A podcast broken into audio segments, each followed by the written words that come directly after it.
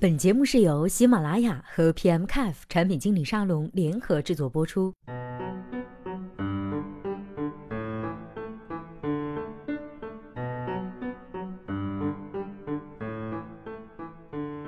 Hello，大家好，今天要和大家来分享的文章题目叫做《产品需求文档中容易被忽视的十个细节》。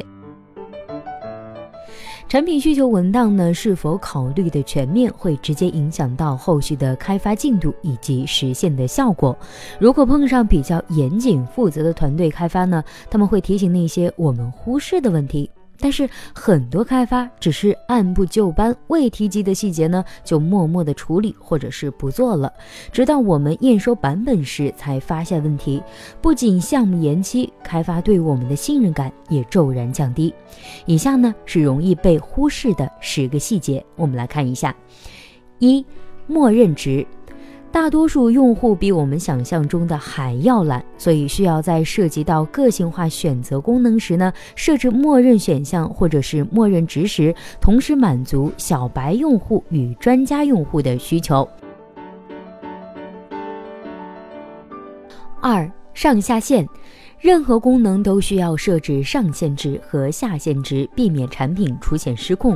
比如说，文字输入限制、发图片数量限制，就是为了界面整体的协调性，保证文字不会越界。同时考虑是否允许换行，并且最多允许换几行。超过字数限制后会怎样显示？是直接省略还是滚动显示？三、误操作提醒。对于一些不可逆转的功能，比如说举报、加入黑名单、清空数据、放弃保存等等，必须要给予确认提醒，阻止因为误操作而触发该功能。四、网络状况。网络状况会影响数据的拉取，所以要考虑在断网或者是弱网环境下的使用。比如，客户端内置默认图片，在拉取到数据之前，保持界面的完整性。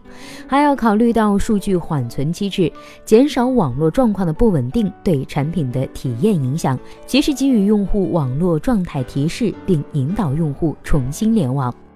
五、权限禁用。产品的功能需要调用系统的权限，而一些手机品牌对于权限的限制呢比较严格，所以会出现安装之后某些功能无法使用的情况。我们的产品需要调用摄像头权限，而小米在第三方应用中默认禁用这个权限，所以很多小米用户反馈无法拍照。后来呢，我们添加了权限禁用时的提示弹框，引导用户去设置里开启权限。六无响应状态，有一些功能运行时会占用比较大的内存，对于性能较差的手机就会一直出现在 loading 界面，用户只能强制杀掉进程。所以要设计无响应状态，提示用户程序仍在运行，需要耐心等待，也要给用户返回上一层的选择空间。七多语言配置。如果你的产品有可能会推广到海外，那么最好提前考虑多语言配置的问题。为了减少安装包的大小，必须要精简资源库，尽量使用能够复用的图片素材，减少文字类图片。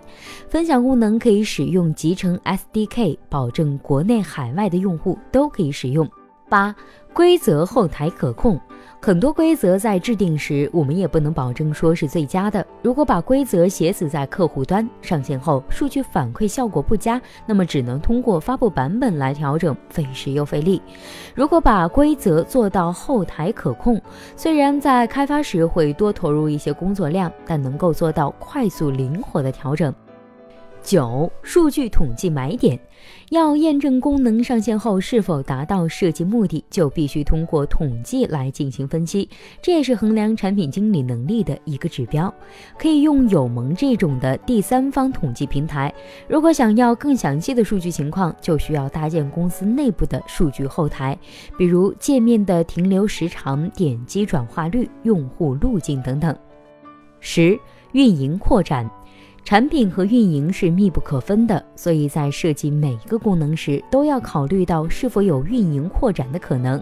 比如，限制某些功能的使用需要达成某种条件再解锁，或者在界面中设计一些预留广告位，为流量变现做准备。好了，以上就是本期节目的全部内容，我们下期再见。